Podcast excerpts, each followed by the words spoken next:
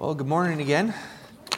Go ahead and turn in your Bibles to 2 Timothy chapter 4. And we're going to go ahead and pick up where uh, Luke left off two weeks ago. And uh, where he was talking about the gospel. This week we get to talk about uh, a life lived out for Christ in the gospel. So if I, if I had a title for this week, it'd be something like um, the sacrifice of Paul's life, or Paul's great example to Timothy, or something like that. That would probably be my title today because I think perhaps these verses that we're going to cover in chapter 4 give us the deepest look into Paul's heart as a minister and as a man of God. And when I was reading these couple verses, I was just blown away over and over and over again, looking into the heart of Paul and how much he cares um, about the ministry that he's been giving and about the Lord himself. Um, and it's, it's quite humbling uh, to be here in the, the, behind the pulpit this morning talking about Paul uh, and seeing his heart and thinking, wow. I wish I had half the, the heart Paul has. So uh, let's go ahead and look at these verses. We've just got a couple verses, uh, verses 6 through 8 of 2 Timothy chapter 4. Paul writes to Timothy, For I am already being poured out as a drink offering, and the time of my departure is at hand. I have fought the good fight. I have finished the race. I have kept the faith. Finally, there is laid up for me a crown of righteousness, which the Lord, the righteous judge, will give to me on that day, and not to me only, but also who all, to all who have loved his appearing. Uh, that's a whole jam packed segment of the heart of Paul and his hope and his dedication to the gospel. And it's my privilege this morning to get to unpack this a bit. And, um, but I don't want to unpack this out of context, so I'm going to just take a few minutes and explain um, how I see how the context fits into this, um, this passage. And if you even go back and look in chapter 3, right, he's talking about uh, at the end of chapter 3 um, the scripture that's given by inspiration of God. And why is it given? It's so that the man of God may be complete, thoroughly equipped for every good work. And so we see that the Word of God uh, uh, equips the man of God to, sh- to share it, to share the gospel, and that his life may be lived out full of good works, because that's what God intended for us beforehand, as uh, we see in Ephesians. And then he continues into the beginning of chapter 4. Um, he gives, them, he gives Timothy a very solemn charge, and that's what Luke talked about a couple weeks ago that solemn charge. He, uh, it says, I charge you therefore before God and the Lord Jesus Christ, who will judge the living and the dead at his appearing and his kingdom. Uh, he's saying, Timothy, I'm giving you a command to do something, and as a witness to this command, I'm reminding you that God is witness who judges the living and the dead. That's a pretty solemn command. And then he says, and, and what is the command to do? Preach the word. And that's where uh, Luke camped out a, a couple weeks ago. The, um, the seriousness of that call and how seriously we all ought to take it. And I'm sure that Timothy took it seriously. And so Paul goes to all this trouble to command Timothy, preach the gospel. That's what's important. And then he flips over into talking about himself as an offering. And those two ideas are very closely tied together because that's what Paul lived his life in dedication to is spreading the gospel, right? He was called to be a minister of Christ, right? And that's usually how he introduces himself at the beginning of his uh, uh, epistles. He'll say, Paul, a servant or a bondservant of Jesus Christ, called to be an apostle right? That's how he introduces himself. That's his very identity that he's formed, or that God has given him, rather. His very identity is he's an apostle, some, a servant of Christ, someone who's been called into the ministry. That's it. You want to sum up Paul in one sentence? That's him. He's a called minister. And I think uh, if I was to go around the room and say, you know, sum up your identity in a sentence, who are you? You know, oh, you know, I'm, I'm an engineer, right? Or uh, uh, maybe for the ladies, oh, I'm, uh, I'm so and so's wife, or, uh, you know, so on or so forth, or I'm so and so's mom, or I'm so and so's dad, right? There's all sorts of different things that we can tie our identity to, but Paul says, My identity is a servant called to be an apostle. That's my identity. And he's saying now to Timothy at the end of his life that he's being poured out as a drink offering. It's the completion of his sacrifice for the gospel. Um, I, I love the fact that Paul uses this imagery of a drink offering, and I'm going to explore that just a little bit. I'm not going to go back through and, and, go through a whole bunch of Old Testament scripture. Um, but it's, it's a picture that we're not too typically familiar with because it's not a huge uh, point of the Old Testament. You know, oftentimes in the, the offerings in the Old Testament, we talk about the, the lamb that was slain, right, as being a picture of Christ. And we see that over and over again. That's a um, repeatedly, uh, a repeated point throughout the Old Testament, the sacrifice of a lamb or of a bull or if you're a poorer person, you know, of some doves or something like that, right? We see over and over the sacrifice and the blood and, and that imagery being repeated over and over. But the drink offering doesn't get a whole lot of emphasis.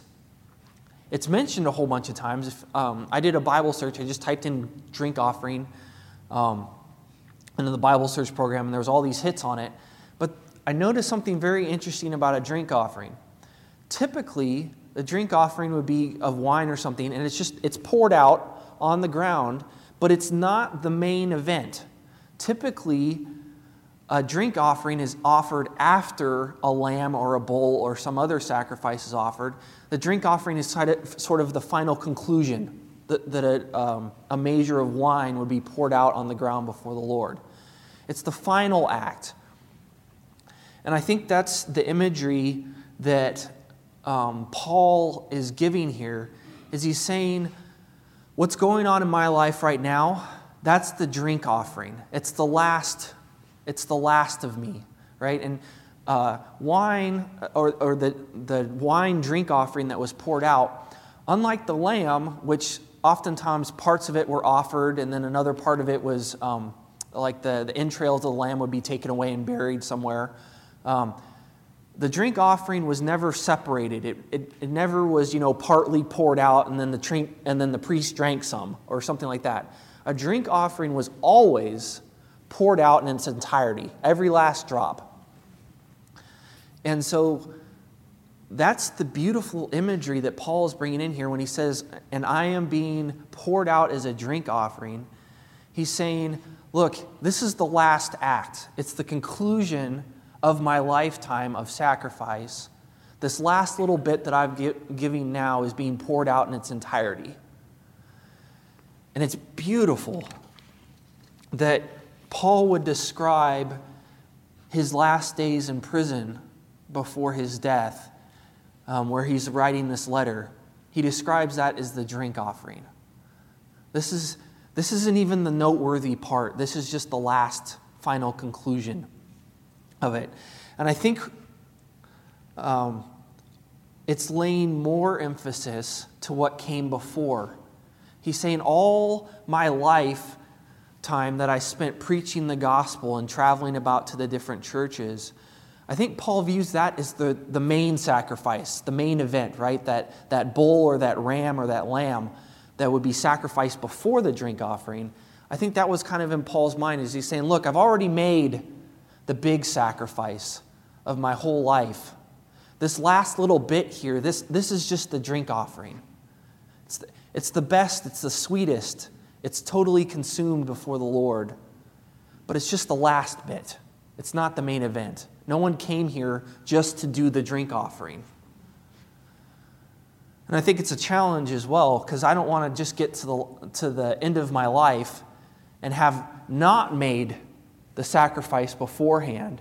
And all I've got left is the last drops of the drink offering, and that's all I've got left is my sacrifice. No, no. Paul's already made his contribution throughout his life. But this, this last moment is particularly tender and touching. And he's saying what came before was more valuable. This is just the last, last bit of me. I'm being poured out in my entirety. I'm holding nothing back. All of me is being poured out here. And that really gives us a, a deep insight into Paul. He's not saying, you know what? I've spent many years traveling and hardships and sickness and hunger and perils of robbers and beatings from the uh, and canings and whippings and stonings at the hands of uh, other fanatics. He's not saying I've you know I've done all of that. I've been through the shipwrecks and all that stuff. And now I'm finally able to take it easy. I'm in the, you know, the nice comfortable Christian retirement home. That's not where Paul's at. He's saying, where I'm at right now, every last drop of me is being poured out. Yeah, sure, I went through all that hardship, but I'm not going to stop. I'm giving everything to God, all of it, even to that last drop of the drink offering. It's beautiful. And I think it's amazing how humble Paul is and not saying, you know, I'm in worse danger now than I've ever been. Uh, do something for me, you know. He, he doesn't say that. He says, This is my last sacrifice. This is what I've got left. Let me make it to the Lord. His humility and his dedication to the gospel and to his master. It's fantastic. And it also says, uh, that's just the first half of verse 6. uh, the second half of the verse, he says, The time of my departure is at hand. And uh, I looked up the, the word for departure, and the imagery uh, there uh, it can mean two things, both of which uh, apply to Paul. The first is um, the departure um, has the word that's used has the imagery of casting off, like a, a ship throwing the, the lines that tie it to the dock back to shore. It's cast off, it's moving on, it's out to sea. And I think Paul uh, knows that he's sailing off into the sunset, as it were. There's a, uh, he's not coming back. His, his ship is sailing. We use that expression in the, in the English language, don't we? His, his ship is sailed. Well, Paul knows that's where he's at. He says, my, my ship is sailing right now. I'm at the end. But it, um, there's another uh, connotation of the word that's used, and it means um, an unyoking, a taking off of a burden. And uh, I think that also fits Paul very well, also, is because he's got Timothy to, to carry on the call of the gospel after him. He's, he's pulled the plow as far as he's going to pull it. You know, he's, he's borne the burden as far as he, as he can go. And now he's taken that load off. He's stepping out of the yoke. And his time is at an end. And I think that also uh, is a very good picture of where Paul understands him to be. And the, the amazing thing is, is that he's not saying, you know, I'm, I'm, my ship is sailing now, but there, you know, there's more stuff I wish I could have done. He's not saying, you know, I have all these regrets in my lifetime. I wish I could go back and do things over. No, look at what he says in verse 7.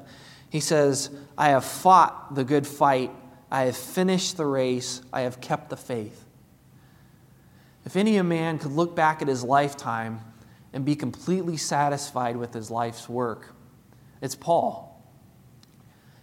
He had labored for who knows how many years planting churches and preaching the gospel in town after town and village after village and city after city and synagogue after synagogue and home after home, working for the gospel. And he says, You know what? I look back now, I fought that fight with everything I had. I ran that race to the last ounce of my strength. And I have kept the faith. He's not wavered. And who knows how many men Paul had seen quit beside him. Um, I mean, there's a fair number of folks, uh, of men that were with Paul being recorded as quitters even in this book of Second Timothy. And I think that's a very direct challenge as well. You say, Timothy, after I'm gone, don't quit. Give yourself as that whole sacrifice, all the way to the last drop of the drink offering. Give yourself that way. Don't be a quitter. The gospel is worth it. And, you, and I think Timothy really understands that Paul's crossing the finish line, but he's saying to the other brothers coming behind him, oh no, there's still prizes to be won. There, there's not just one prize for the first person to cross the finish line. And Paul's saying, I've, I've finished the race. My prize is right here at hand. I've almost got it in my hand. And that's the imagery, of course, in, in verse 8, where he says, Finally, there is laid up for me the crown of righteousness, which the Lord, the righteous judge, will give to me on that day.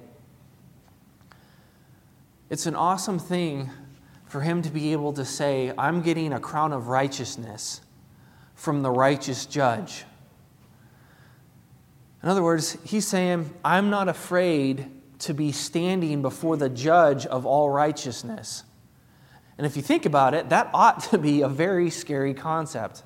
Standing in the presence of God, who is perfect, and Him looking into the depths of your heart and soul and handing you a crown, that's awesome. But I think there's a lot, I know that there's a lot of folks that are going to stand before the judge of all righteousness at that great white throne. He's not going to hand them a crown. He's going to say, Depart, with, depart from me, all you who practice lawlessness.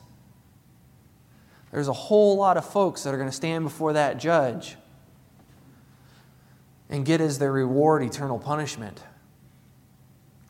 And even at the, uh, the judgment seat of Christ, there's going to be a whole lot of believers, I think, that stand before the Lord and see a lot of their lifetime go up in smoke. And Paul says, I'm not worried about that. He says, When I stand before that righteous judge, I know he's got a crown for me. that's confidence. That's, that's knowing that you've been doing the right thing your whole life. And I find that extremely remarkable about Paul that he can say, I know what reward is waiting for me. But I want to take a, uh, a step back here for just a moment and talk about that. Uh, in verse 7, he says, I fought the good fight and I've finished the race. And uh, when I was reading that verse, I was like, you know what? I think I've heard something similar to this before. I was like, oh, yeah. Didn't we just go through all those uh, pictures in chapter 2 that, that Paul was saying of a laborer of Christ? You remember the, the um, example of the son and of the soldier and of the athlete and of the farmer? Is this stuff coming back to you guys? I'm seeing some heads nodding. Yeah. Remember all those uh, stuff that we, we preached upon weeks ago? Paul's referencing that stuff all over again. Um, and there's actually quite a few parallels um, between chapter 2 and chapter 4. And I'm just going to um, point out a couple of them uh, in addition to my, my, main point of the, um, the soldier and the athlete. But if you look at chapter 2, it really breaks down similarly to chapter 4. And the first, the first two verses Um, well, let me just read chapter, uh, verse 2 of chapter 2, and then I'll read verse 2 of chapter 4, and uh, you see, you'll see the parallels yourself. Um, Paul says in chapter 2, he says, And the things that I have heard, oh, and the things that you have heard from me among many witnesses, commit these to faithful men who will be able to teach others also. Forward two chapters. Preach the word, be ready in season and out of season. Convince, rebuke, exhort with all long suffering and teaching. Huh, that's pretty parallel, isn't it? And then he goes uh, this, into the soldier and the athlete and the, the farmer. And uh, even, um, I'm just going to quickly sum this up. Um, even towards the end of the chapter, he talks about um, being faithful to the Lord even when, when others falter. And then later in chapter 4, we're going to see, um, if you look at verse 10, for example, you'll see Demas has forsaken Paul, and so on and so forth. So there's a lot of parallels um, between the two chapters, uh, more than 10 of them, in fact. Um, that's really remarkable how Paul has come back around, as it were, to the place he was before uh, in his message. But I find it so interesting that in chapter 2, he enc- encourages uh, Timothy to be a good warrior. In uh, verses 3 and 4, he says in, in chapter 2 You therefore must endure hardship as a good soldier of Jesus Christ. No one engaged in warfare entangles himself with the affairs of this life, that he may please him who enlisted as a soldier. And uh, I believe Jake had that uh, message, and he talked about the qualities that make a good soldier. Um, and then Paul says simply in chapter 4, he says, I have fought the good fight saying all those things that were required of a soldier that I encourage you to do, that's what I've done. And I can lay down my sword and shield now, knowing that I've fought the fight. I've lived the lifetime of a warrior. And my, my striving is over. And I've pleased him who enlisted me as a soldier. Everything that I've done has been to please him. And then the next uh, phrase uh, in chapter 2, it says, if any, and also if anyone who competes in athletics, uh, he is not crowned unless he competes according to the rules. And Paul simply says in chapter 4, he says, I've finished the race. I followed everything that was required of me so that I might not be disqualified. And I've broken the tape on that finish line knowing that I've done everything that the Lord required of me in the way that He wanted me to do it.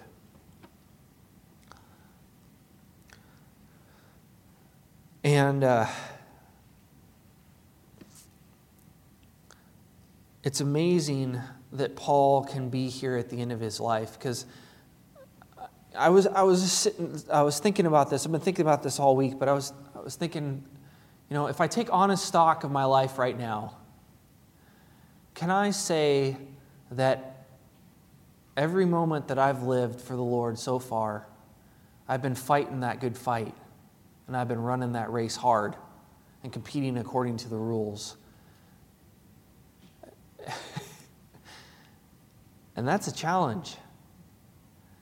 If I'm going to be honest with myself, I can say, no, every minute has not been as faithful as Paul.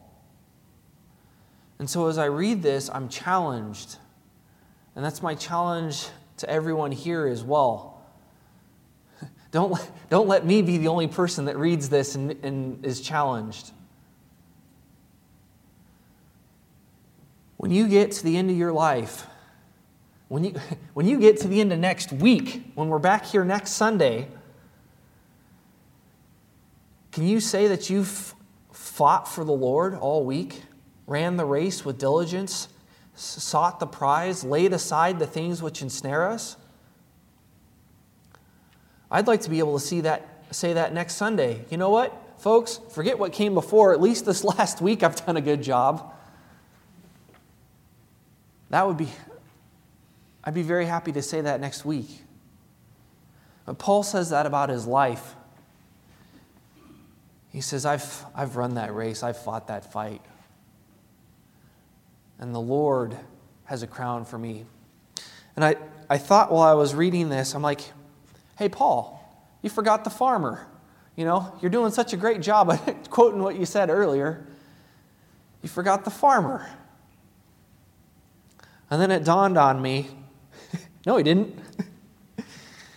uh, remember what Don kept saying? Uh, what was his phrase? I will enjoy my crops. Yes. I will enjoy the harvest of my crops. Paul says in verse 8, he says, Finally, there is laid up for me a crown of righteousness. Oh no, he didn't forget the farmer.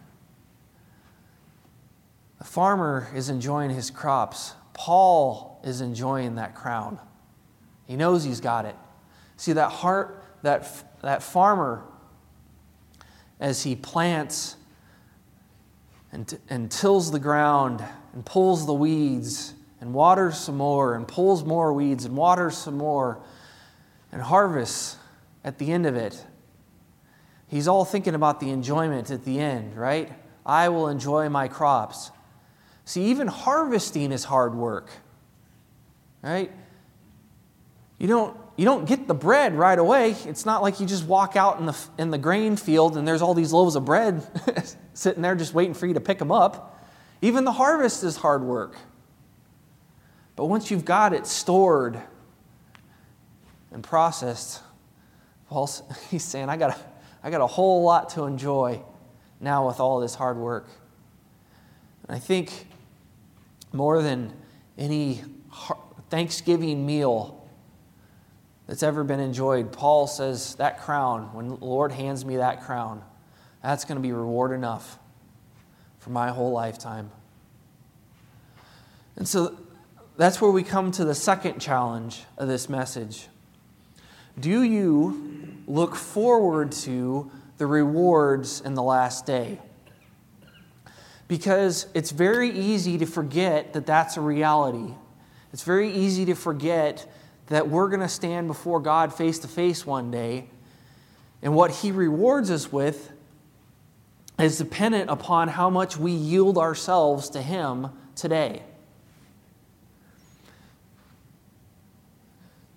It's easy to labor for money and possessions here and now because I can get paid and I can take that paycheck, and tw- 20 minutes later, I can be hauling something out of Target or Walmart that I just bought, and that uh, gratification is instant, right? Or I can go and sit down in a nice restaurant and enjoy all the food that I can possibly enjoy, and that gratification is instant. And it's very easy to get trapped into living for those things. Or even we might exercise a little more discipline and say, you know what, I'm saving up for that, that nice car, that nice house, or whatever. And we're still looking towards gratification here. It may be a little bit more delayed, but we're still looking forward to something that makes us feel good. And Paul's saying, you know what's going to make me feel the best I've ever felt in my entire life? When God hands me that crown. And that's, that's a challenge because it's really hard to, to trust God that He's got a reward for you that's more rewarding than anything He's got here and than anything we can pile up for ourselves. And there's a lot, of, lot, a lot of distractions here. And so, my, my challenge, and my encouragement to you from Paul and from the Lord is look forward to those things which are to come more than you look forward to the things that are now. And that's, that's a decision you got to make every day when you get up in the morning and you say, Lord, help me live this day so that I might be rewarded in that day, not that I might be rewarded at the end of today. because I know the, re- the rewarding feeling of a hard day's work when you get to the end of the day. You want nothing more than to sit down at the couch with a nice cold beverage next to you and flip on the TV and think about exactly nothing for the next two hours. And there's a certain sense where you feel like you've earned that. And I think Paul's saying that's the way I look at my life, not the way that I look at it day by day. I look at my life saying, I have worked hard my entire life as a preacher of the gospel and as a tent maker so that I wouldn't be dependent upon other people for any uh, earthly provisions. But what I've really been laboring for this whole time is for that crown. And my encouragement to you today is if you're not looking forward to that, find some way, something that you're looking forward to about meeting the Lord Jesus.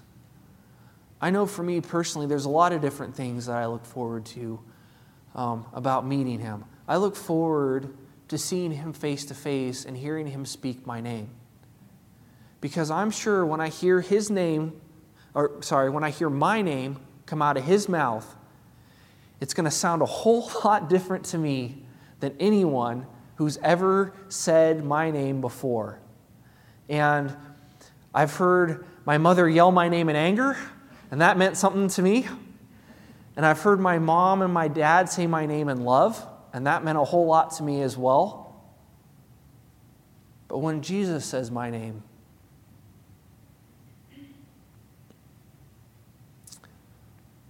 knowing that I was on his mind as he was up on the cross. No one has ever done anything for me like Jesus has. And that he would love me and speak my name one day. I think the, the whole rest of eternity is just going to echo with that moment. There's a lot of things I look forward to as well. I look forward to Christ's eternal kingdom and his responsibilities that he's going to give me for all of eternity. You see, that picture that we have that's in cartoons of sitting in a white robe on a little feathery cloud, strumming on a harp and singing to God, is, well, it's, it's just a fairy tale. Because Yes, we're going to praise God, and yes, we're going to honor Him. And yes, we're going to worship and enjoy Him forever.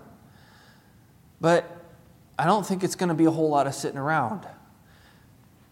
Lord calls the eternal state His kingdom, where He rules. Well, last time I checked, I haven't met a government yet that didn't have a whole lot of jobs and administrators and people doing stuff. Right?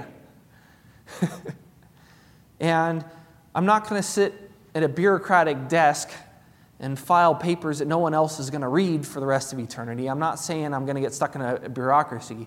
What I'm saying is, is that God has a purpose for me for all of eternity. He has something He's got planned for me to do. I don't know what it is. But there's going to be a new heaven and a new earth and a whole order that's all going to set up and worship Him.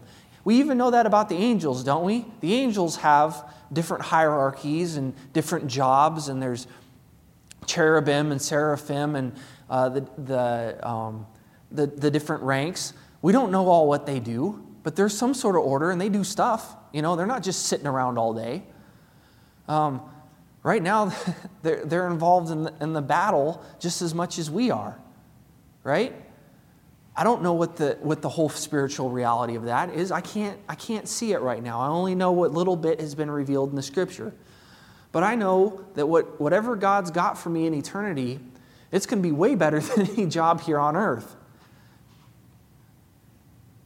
And, and it's going to be way more rewarding than whatever paycheck I could make a million dollars a day here on earth.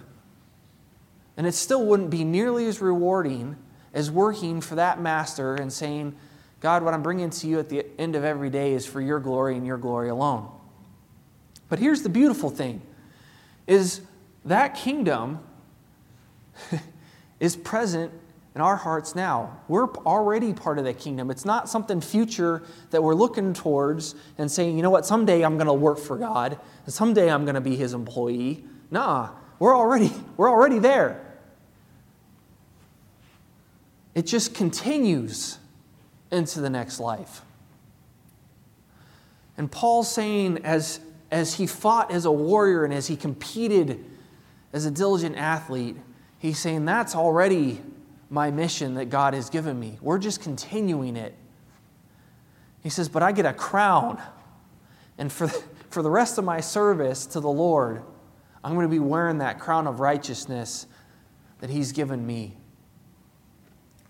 And so I want to be going about my duties, whatever they are in eternity, wearing a crown. Isn't that going to be awesome? I can say, God, all those things that I've done to you that earned me this crown, that's just the beginning. And I'm glad to have been a faithful servant of yours. And I look forward to being an eternal, eternally faithful servant. See, it's going to be a lot easier when we're part of that kingdom because we're not going to have all the sinful distractions that we've got nowadays. But we're still called to be faithful servants. And it's amazing that Paul is saying, Look, all the things I've done, that's what I've been working towards. And so that's what he means at the end of verse 8 he says that crown, it says it's not given to just me. Paul's not going to be the only recipient of the crown. It says, but also to all who have loved his appearing. You see, there's a whole bunch of saints who are all looking forward to the Lord's appearing, to hearing that shout, that archangel's trumpet. and uh, I remember listening to a uh, sermon uh, by Rex Trogdon up at Yosemite, and he said, Boy, he says, if it was a race to get up there, he says, don't count me last. he says, there's nothing going to be able to hold me down. And that sort of enthusiasm for looking for the Lord's return is infectious. Encourage one another. Say, brother or sister, are you looking forward to when the Lord's coming back? I know I am. But see, that's another one that's easy to forget.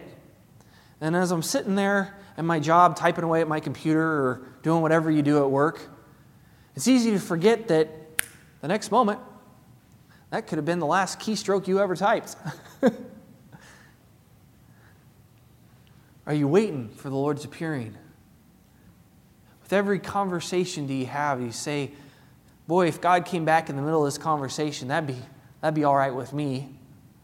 Or is it angry and dissentious words? or gossip. I'd, I would hate for God to come back in the middle of a gossip session between me and another buddy of mine. And that would be awful. Oh, hi, Lord. Didn't see you standing there. That'd be awful. But I forget about that. Paul says that crown of righteousness is waiting for you if you're waiting for the Lord's appearing. Of course, there's plenty of other uh, encouragements to wait for the Lord's appearing as well. Remember the, the, um, the illustration Jesus gives in the, um, in, the, uh, in the Gospels where he's talking about the uh, bridesmaids w- waiting with their uh, oil in their lamps and the wicks trimmed, you know, waiting for the bridegroom's coming. Right? There's plenty of stories. He doesn't just mention that once, it's several places, right? But the ones who are waiting foolishly, that, you know, that have fallen asleep, that haven't kept oil in their lamps, they're going to be begging the others for oil because they haven't been faithful to be waiting and watching themselves. I don't want to be one of those foolish bridesmaids that has to go and beg someone else for oil to put in my lamp so that I can light my Lord's return.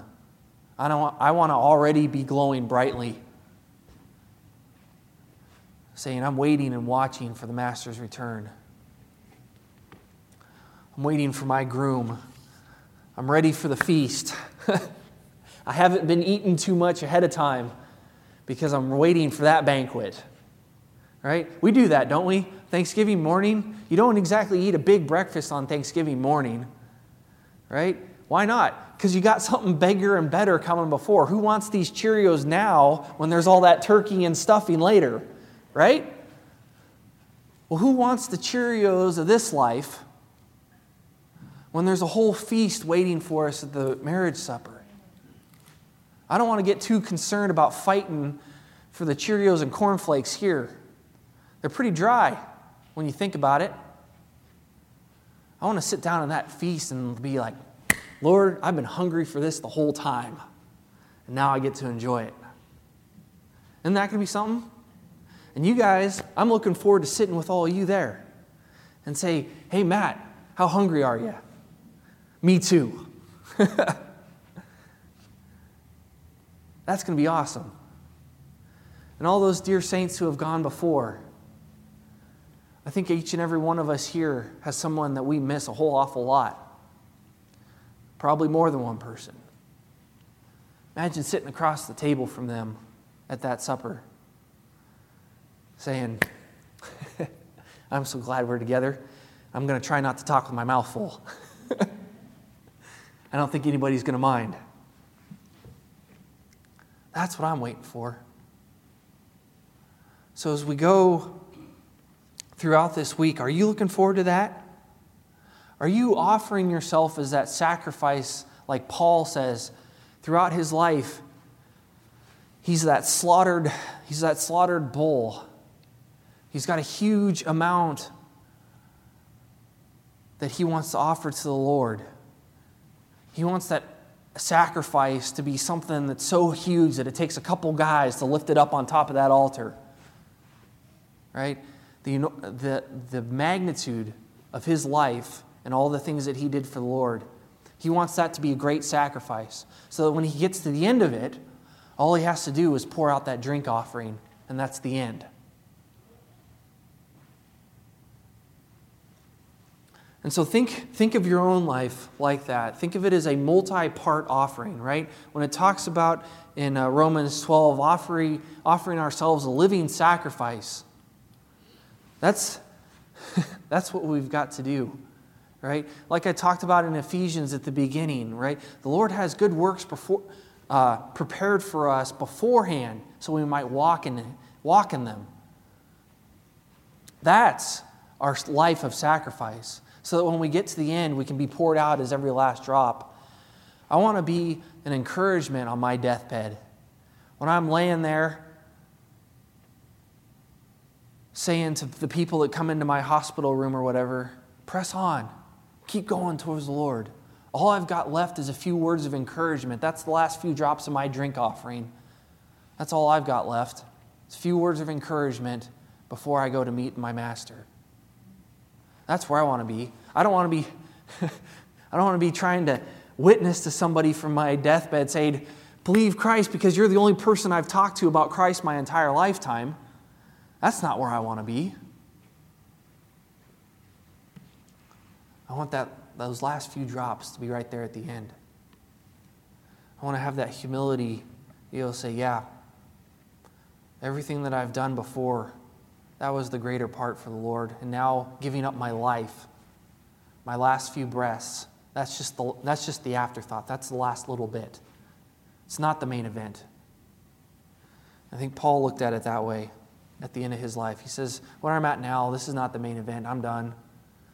My ship sailed. But here's the last few drops I've got to you. I'm going to write them down. This is my final encouragement to you.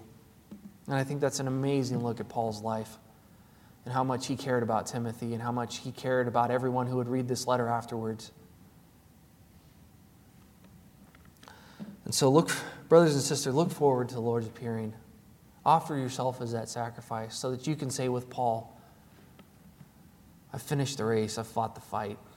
I'm looking forward to my, my crops and that crown of righteousness. Shall we pray?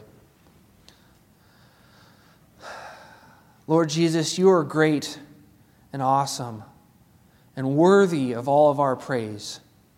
And Lord, if we're just trying to live out our lives in service of ourselves, we've lost sight of who you are. Because, Lord, we can't serve you unless we fully understand who you are. Thank you for the example of Paul. Thank you for his heart for you. Lord, help us to serve you and you alone with our whole heart. Help me to do that, Lord, just, just for this week. Lord, I, am I'm, I'm weak. My, my spirit is willing, but my flesh is weak. Just like every follower of yours before me or that will come after me. Lord, we're weak. And Lord, we need your strength. We need your Holy Spirit to fill us. We need that hope and that faith to look upwards, fixing our eyes on you Lord, moment by moment, day by day. Lord, make us a sacrifice to you. Help us to focus on you and not be distracted by all the encumbrances and everything that distracts us, Lord. Lord, may we offer ourselves in sacrifice to you this week, we pray. In Jesus' name.